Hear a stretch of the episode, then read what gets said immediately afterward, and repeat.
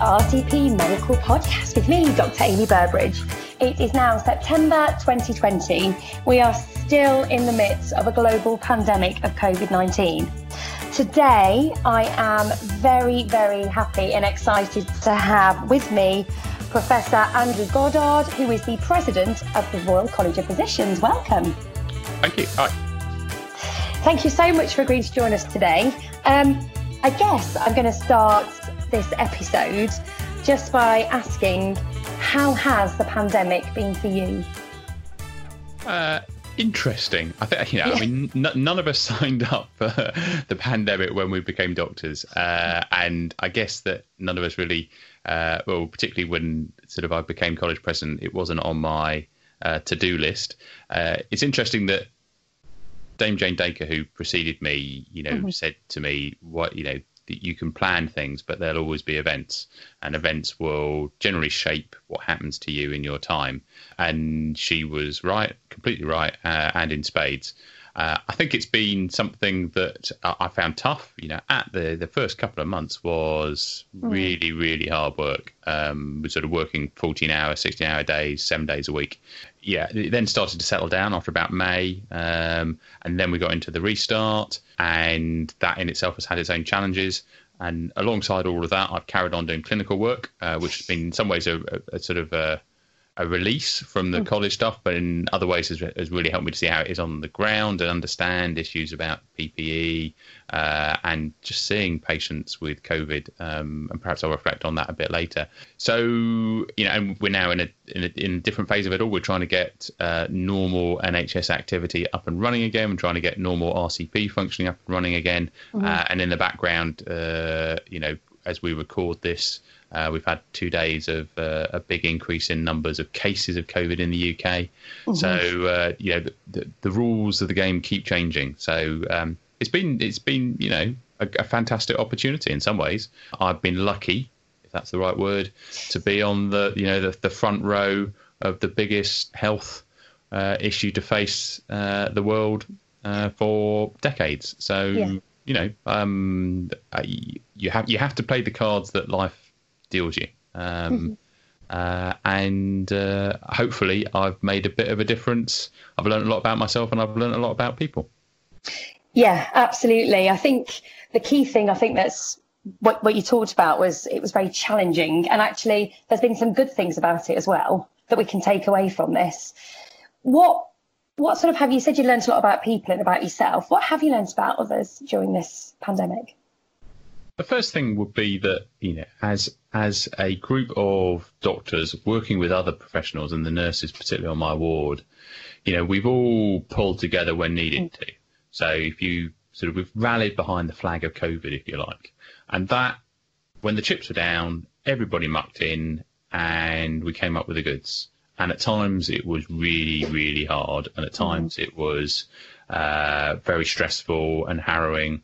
But we've all been there for ourselves. So I think that from the clinical perspective, it's been great to see that. I think from the political perspective, I've been frustrated perhaps with some of the communications, the comms, and particularly amongst, it's supposed to be United Kingdom. Well, I think what's upset me the most is that we've had different sort of rules for the different nations, and I think that's not been good, because you need to have simple messaging for public health, and that's sort of lost. I've been interested to see how different organisations have responded. I think some have responded really well. In moments like this, you find out who your friends are, and you find out who your friends aren't. But as a whole, I think the profession's come out of this pretty well. Yeah. We've learned a lot about ourselves. We've you're right, there are positives. We have been able to effect massive change in health services in a pretty short period of time because we've had to. And I think as long as we can continue to do the things that have been beneficial and have worked well, and we don't sort of slip back into old ways. Mm-hmm. Perhaps in time to come, we'll see this as a watershed moment in health. I hope so. I remember when we went into lockdown, within 24 hours in my trust, we'd opened a 24-hour medical decisions unit. Now, we've been talking about that for years, and within 24 hours, it was open and up and running. And I think that rapidity of change in the infrastructure has been phenomenal, really. And I hope we can sustain that, definitely.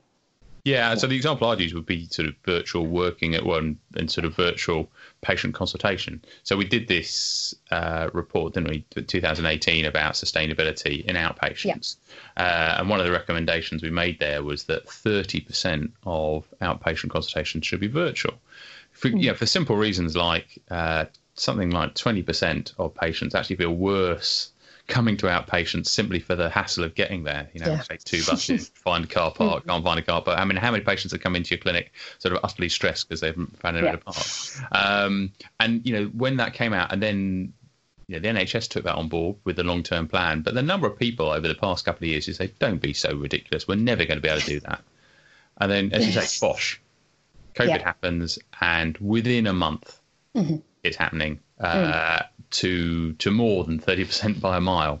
Now, I don't think that we need to stay at the high levels that we're doing at the moment. It'd be good to see much more face-to-face outpatient consultations. But, if we can keep at 35% long-term, that's brilliant. Yeah. And I think it's been reflected in how we educate as well, because before COVID, all of our education was face-to-face, and something like educating over Teams or Skype, we just didn't do it. But now, and for example, conferences, we're doing a lot of virtual online, and it's just completely changed. We no longer have to commute and go to London or wherever to go to a conference or have education. It's been really eye-opening, actually. Yeah, it's a double-edged sword, or two-faced coin, or whatever analogy you want to use. So I think that, we've continued to have lots of meetings during the past few months. So we would have what we call the Medical Specialties Board, where we get all of the leads for the main medical specialties together to talk about the issues that sort of are common around training, exams, but also sort of anything to do with standards. And those meetings have happened sort of every 4 months. So they've been reasonably well attended, but it's really hard to get everybody in the room. And what we did during COVID, because the issues were so acute and everybody wanted to know what was going on, everybody was sort of working together to try and come up with shared solutions, we ended up having fortnightly virtual meetings, and they were shorter, but everybody pitched up because they could, and nobody was spending 2 hours on a train or whatever. And so you're completely right, and I think that ability to engage with a large number of people across the whole of the UK and globally, the international conferences and things, so that's a real positive. But the downside to that is that it then becomes very easy, and so almost becomes a default setting. And I now have days where I have 8-9 hours of back-to-back Teams meetings, which, believe me, is a form of torture. And I think that we're going to have to get a discipline whereby meetings have to be a bit shorter to give people just a bit of an opportunity to get up, walk around, and get away from the desktop. But also, we are human. We are designed to interact with each other on a sort of face-to-face basis. And we've now started sort of, I'm going down to the college. So for those who don't know, I'm based in Derby, but I now go down to the college sort of 1 day a week for a few small face-to-face meetings. And that is just brilliant. It's really nice to see people, and you kind of feel that everybody's being let out of the prison a bit. So I think we have to get the balance right between good access to everybody, but also not fatiguing people with one medium all the time. And again, I'm sure that will work its way out as time moves forward. And I think a lot of the communication that's done at conferences and meetings isn't actually done in a meeting. It's doing the coffee in between. And that's sort of how you get to know people and how you, involve people in maybe things you're thinking about doing. So I think we have lost a little bit of that connection. Yeah, no, I've always said that. So our regional updates over the past couple of years have got more and more popular. and attendance has gone up by sort of third or half in some of them.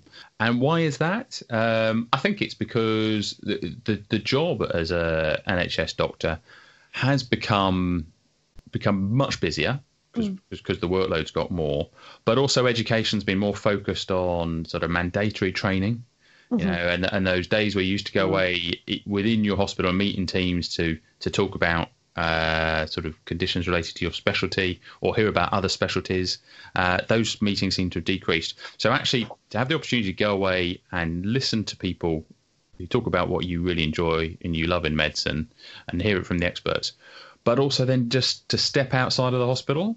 And as you say, to meet friends, you know, so I'm sure that many people, I trained in my registrar training in the Midlands. So when I go to meetings in the Midlands, I see lots of people I've known for decades, and it's really nice to catch up. But it's also nice just to get out of the hospital and out of the college. So you're right. I think that we've got to somehow encompass that as well. Obviously the college have played a huge role in COVID over the last 6 months, in politics, in PPE, in research. How do you think the role of the college has changed during COVID to pre-COVID? Well, certainly I'm having more meetings with politicians than I ever had before. Getting politicians to, you know, even to answer your emails used to be quite a challenge. But I think that they've realised that, you know, we've got important things to say and useful things to say, and we have solutions to the problems.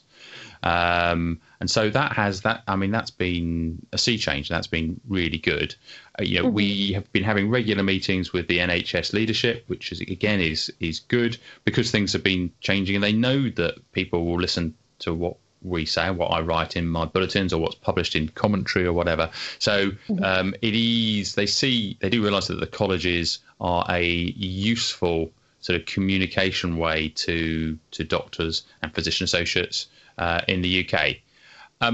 I also, you know, they have needed advice on stuff like guidelines and clinical guidelines and some of the issues to do with ethics that were cropping up early on in the pandemic. That used to be that guidelines would take weeks, months to get approval and turned around. And we were turning around guidance from NHS England and from NICE within 24 hours at the peak of the pandemic.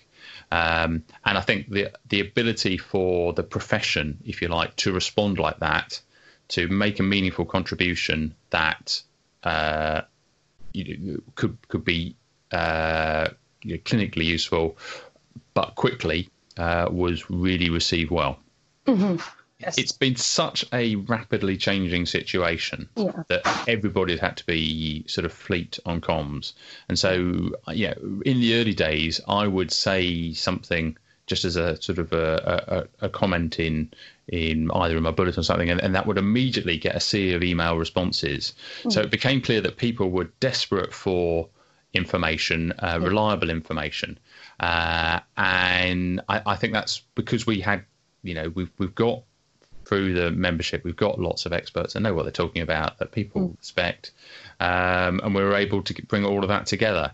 And I think that also we had the ability to say it as it was, and I was always very clear with folk in NHS and with the politicians that, you know, we were happy to try and help ensure that this was a coordinated response from all of us within the UK.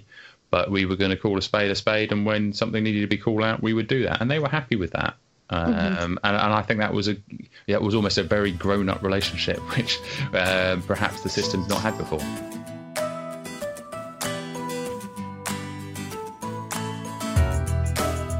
Well, I think one of the concerns that a lot of us have now in hospital is what's going to happen. I mean, you've already touched on the fact that over the last 2 days, we've had nearly 3,000 cases on Monday and Sunday. How are we even going to prepare for this maybe second wave or the winter? Well, we've got some hard choices to make, haven't we? There is no doubt that the pattern of infection at the moment is different from how it was in the first wave. Younger people, and therefore, because they're younger, far fewer hospitalisations. But it seems likely at some point that will catch up with us. My kids are both at university, just about to go back, And, you know, there's a part of me that thinks, well, if they go back to university and they catch COVID, they're young, that'll be fine, and they can keep it within their peer groups at university, and they'll come back for Christmas, and it'll be through it, and it'll be all fine. Now, that's probably a bit naive. But, you know, I also look at our young people, and I think, you know, we can't stop people going to school. You know? And the economy, to go to a full-scale lockdown like we did in March was the right thing. I'm not sure whether our economy will survive that. So I think there are some really hard political decisions to come up. And it may be that we will just have to think about protecting the most vulnerable in our society again, but also trying to ensure that society keeps going a bit. You know, you look around and people's behaviour is almost back to it was pre-COVID, and that's clearly wrong. You know, we do need people to become much more self and other aware and be more responsible to society in the way they act. And perhaps we need a bit of a kick in order to do that. I think people have forgotten how deadly this virus can be. So we touched on universities, and I've got an 8-year-old who's just come back to school and skipped into school. He was so happy to see his friends and be back and have some normality. You know, it is a possibility that we may have to think about closing schools again. And it's just such a difficult decision to make. And did the closure of schools back in March have an impact on COVID anyway? Will we ever know? I mean, there was lots of modelling done in the early days about sort of whether school closures would have an impact. And the feeling was that it was unlikely to have a massive impact, but it might have a significantly small impact, if you like. I think now that it's clear that some schools have really supported their pupils and their students in lockdown, and others have struggled to do so. And some of the gap, the educational gap, if you like, is just widened. And I think that has to be a real concern, because, you know, education is a key part of society and getting our kids ready for the future. So I think that people will do their utmost to keep schools at school. Absolutely. While we're on the education theme, working in Coventry, we've got a big tertiary hospital. We've got lots of trainees who are concerned about, you know, the effect on their training, exams, you know, their future. How are the college sort of dealing with reinstigating the MRCP exams and PACES and things? Yeah, two bits there, aren't there? So there's the training and then the exams. I'll cover the exams first. Yeah, exams and our exams as physicians. You know, the bit that the reason that the MRCP is seen as the best exam of its type in the world. I sound a bit like Jeremy Clarkson there, but, you know, it is. The reason for that is it is a supreme test of an individual's ability to detect clinical signs and make a diagnosis and then apply that to a management strategy. And you know, you can substitute patients with actors and surrogates, and you can try and do some of that virtually, but that's really, really hard. And I think, therefore, that's why we have been a bit different than some of the other colleges, that we've tried sort of COVID model of MRCP. We've tried to ensure that there is still a test of examinations. We've reduced the number of patients. We've reduced the number of examiners. Got all sorts of mitigating factors in to reduce infection. But so hopefully PACES will be up and running within the next few weeks. You know, we're in the process of getting all of that ready. From the written exams, we've got our Part 1, hopefully next week. Seating, we are sort of going more to online for our writtens, and that's good. That's sort of, we were moving that way anyway, and COVID is sort of forcing that at a bit faster. The worry that we all have is what happens if there is a really big second wave within the NHS, and people are sort of then not given study leave to go and do exams and things. And I think we would push fairly hard to ensure that people had the ability to go to exams. But if they're really at stress at work, asking them to revise for exams and go along doing exams, is that fair? So hopefully we won't reach that point. And I'm kind of hoping that, yes, we will have a second wave, but that it will be different than the first wave, and that we'll be able to, if you like, segregate off the COVID work much better. You know, the huge backlog that was created in non-COVID stuff and the impact on health for those conditions, I think, shows that we have to do that. Okay, so that was exams. I mean, training sort of comes alongside that. So really, really grateful and have the opportunity to say thank you to all of the trainees who sort of, if they were out of program, came back into hospitals to help out, but also were okay with not rotating into new posts in April in order to sort of tackle the COVID crisis head on.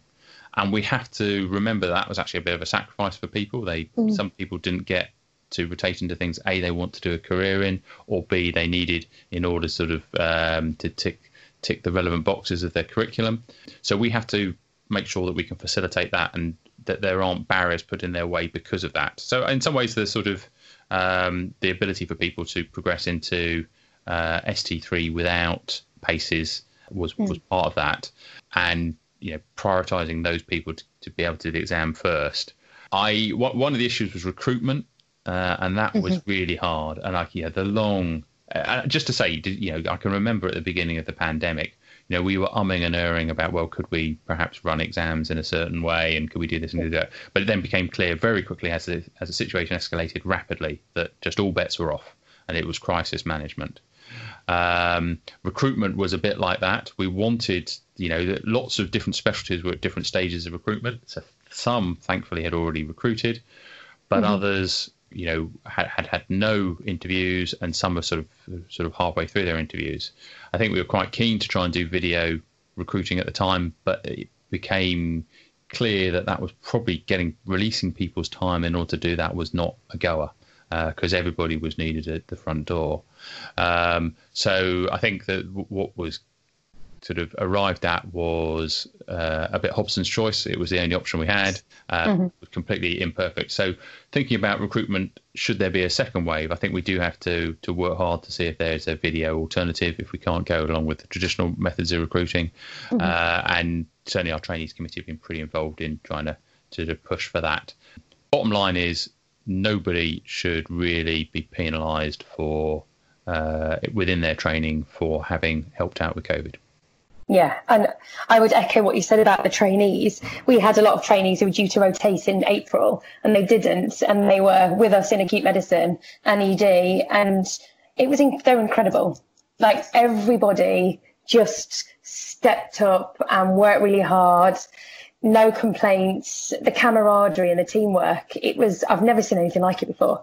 Yeah, so the comment which I heard, which I think summed it up, is so much for the snowflake generation. I mean, this generation of medical trainees have had more sort of grief about not having whatever a spine, which has been shown to be completely false. And I think that's a good thing that's come out of the pandemic. Yeah, I mean, we had medical students from White Medical School who volunteered to work with us for 3 months. They'd just done their finals, and were like, "No, I'm not going to sit at home." And they just worked with us, and it was amazing. And just for them to give up their time was, people have amazed me, actually. And I think that's another one of the positive things. The final year medical students stepping up to the plate as FIYs. To me, that's good, because that's something that I've kind of been pushing for a while. I think we need to make the last year medical school an apprenticeship year. And COVID has shown that you can do that, and you can do it very successfully. So again, we mustn't forget that our medical students and our trainees are, the best of their generation. And I think through COVID, they've shown that. Yeah, absolutely. I'm just going to change tack a little bit. And yesterday there was a bulletin from the college which was talking about research and a lot about the use of steroids and how beneficial they are. And I remember early COVID, we weren't giving fluids and we weren't giving steroids. And then again, everything changes and still is changing on a day-to-day or week-to-week basis. But the trials that were sort of reported yesterday were really, really optimistic about the use of steroids. Yeah, so the management of patients in the ITU setting in the early days was a lesson, because I think what we saw there, we saw that a really good network of communication between all the units to figure out what was working and what wasn't working. So we kind of knew that proning patients was a good thing for such pneumonias and ARDS, but it showed that was working. And as you say, the initial sort of mantra was run them dry. And that proved to be so wrong. But that message got out pretty quickly, and everybody communicated saying, well, actually, this is what you need to do. They've got high risk of renal failure, et cetera, probably because of their hypercaricatural state or whatever. And that was fantastic to see that, clinicians were communicating with clinicians. Now, for the big research questions, I mean, we all know that, should we use steroids in sepsis? Should we not use? It's been going on for, since I was a medical student. Yet within the UK, we managed through the coordinated trials like Recovery and RecapMap to look at these things. And we recruited huge numbers, thousands and thousands of people into Recovery. And we came up with answers. And I think the world's, rather been not surprised by it, but they've seen the value of collaborative research. And actually, if you get everybody working together, you can come up with some clear answers very quickly. So now we know that if you give dexamethasone to patients with COVID, that you will reduce mortality by 1/3 in those that are mechanically ventilated, and that's brilliant. And sort of where are we now with the vaccine? Well, not quite as far as everybody was kind of hoping we would be, but I think everybody was perhaps too optimistic. As you know, there are big trials going on using the Oxford vaccine. There are, because the level of cases has been pretty low here, those trials are going on in places like Brazil and South Africa, and we wait to see what they're going to show. I think most people are expecting that the vaccine, about 80% of vaccine trials at this sort of stage will not succeed. So I think we mustn't be too pinning all of our hopes on it. And I think that, if we haven't had a successful vaccine trial by this time next year, we're really going to struggle. But I would hope that we would see some positive results in spring, maybe get some before spring. I think that, coronaviruses have been around for a long time and historically have always been difficult to vaccinate against. I think we will have a vaccine, but I don't think it will be the be all and end all. And you've got to remember that, the flu vaccine works well. Some years, 60% effective, and other years, depending on the strains that circulate and whatever, is only 20% effective. So I think we will probably have it. Now, whether we end up having to have a sort of a different COVID vaccine each year, we'll wait and see. And I think we're now learning that perhaps you can get reinfected with it once you've had it, but we don't understand how common that is, and we don't understand how severe that illness is. Obviously, it's been a really challenging 6 months for everybody, particularly yourself in the position that you hold. Is there anything that you would have approached differently on reflection? I think, as I said earlier, I think as a nation, we should have been much clearer with our comms. I think that public health messaging was confused and that had negative effects. With the retrospectoscope's a fantastic instrument. And everybody said, well, we should have closed, we should have locked down earlier. We should have stopped flights coming in. Everybody was, in the early days of February, people were thinking, well, should we perhaps stop flights coming from China? At that period, of course, we had cases that were coming in from Spain and Italy and other parts of Europe, unbeknownst to us. And there were lots of people still on their half-term skiing holidays in Italy or wherever. And, I think people were looking elsewhere, and meanwhile the virus was getting in. And it all sort of escalated in so many different parts of the country so quickly. You really have to question, could we have done anything about it? If we'd have shut the whole country down in the first week of February, we might have done it. But I don't think the British public would have stood for that, because at that time there were so few cases. But then I think once it was in place, then the country didn't really understand the strategy, and I understood that the strategy did have to be quite adaptive to what was being learnt. But I can't. That if if I had the chance again, perhaps that's what I would suggest, that we just needed to be a bit more strategic and we needed to be a bit more clear in our comms as a country. From a college point of view, would I do anything different? I probably would have not. I would have sort of acted on the exams a little bit sooner. We sort of spent a couple of weeks umming and erring about what to do. And in retrospect, again, we should have perhaps just shut it down and then we could have used that time to do other things. But I think, you know, everybody was, as I say, pulled together really well and were, you know, fed back what was working and what wasn't working from a college perspective. So I think that was all right. And yeah, we are slowly getting back up to normal speed. Yeah, and it's like you said earlier on, you know, even getting into work today, it took a lot longer because life is sort of going back to normal. But then I was in A&E last week and I am starting to see cases of COVID again. And poorly, you know, these patients are poorly, and it's just like, I don't know, I'm glad that life is returning to normal to a certain extent with the children back at school and, you know, we can go out for dinner. But then I'm seeing a lot of people who are ill again, and I am concerned about what's going to happen in the winter, just from a personal perspective as well, I think, and how, you know, I'm going to cope and how the hospital's going to cope and how the country going to cope. It's going to be a very challenging few months ahead, but also you think how brilliantly the country has managed over the last 6 months, really. It's been incredible. And I think we'll get through it, definitely. Yeah, I think most people feel this winter's probably going to be, you know, the hardest ever. But on the positive side, if our flu vaccination program works and flu sort of follows a similar pattern than it has done in Australia, that would be good. But on the negative side, as you say, you know, once the sort of the cases start coming in, it's a tidal wave that's very hard to keep back.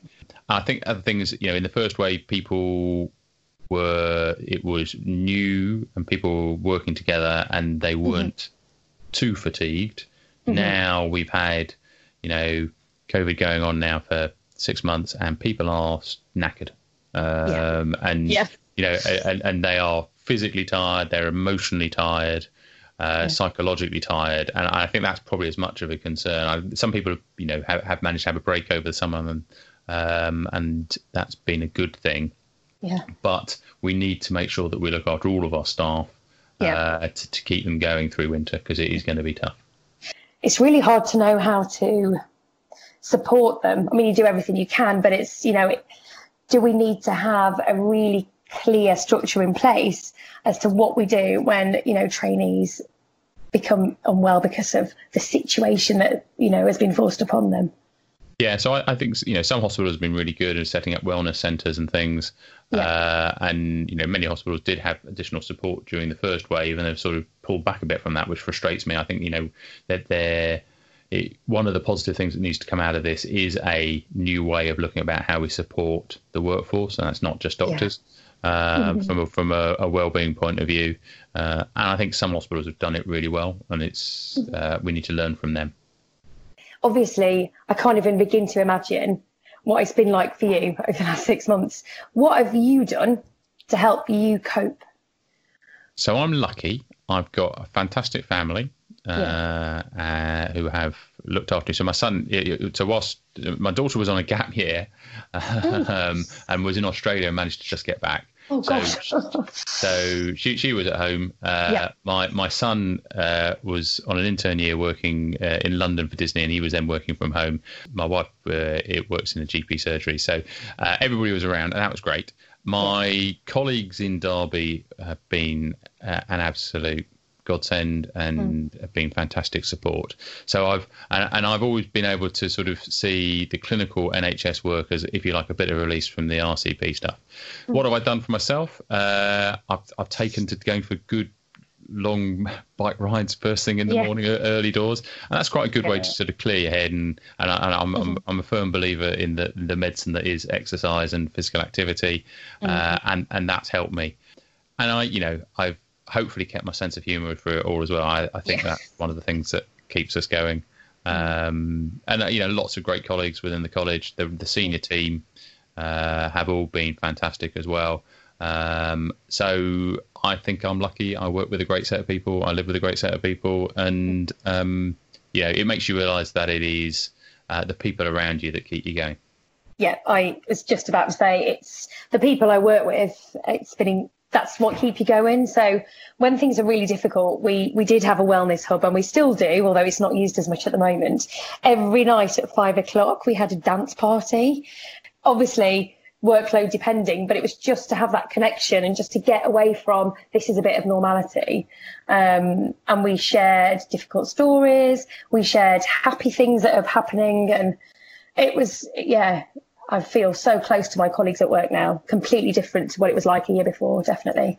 Yeah, I think we've all got to know each other a bit better. I, you know, yes. when there were loads of staff, and the other thing that was a positive for me, there were loads of staff on the ward, everybody realised, well, actually, this is the sort of staffing level that we should have all the time.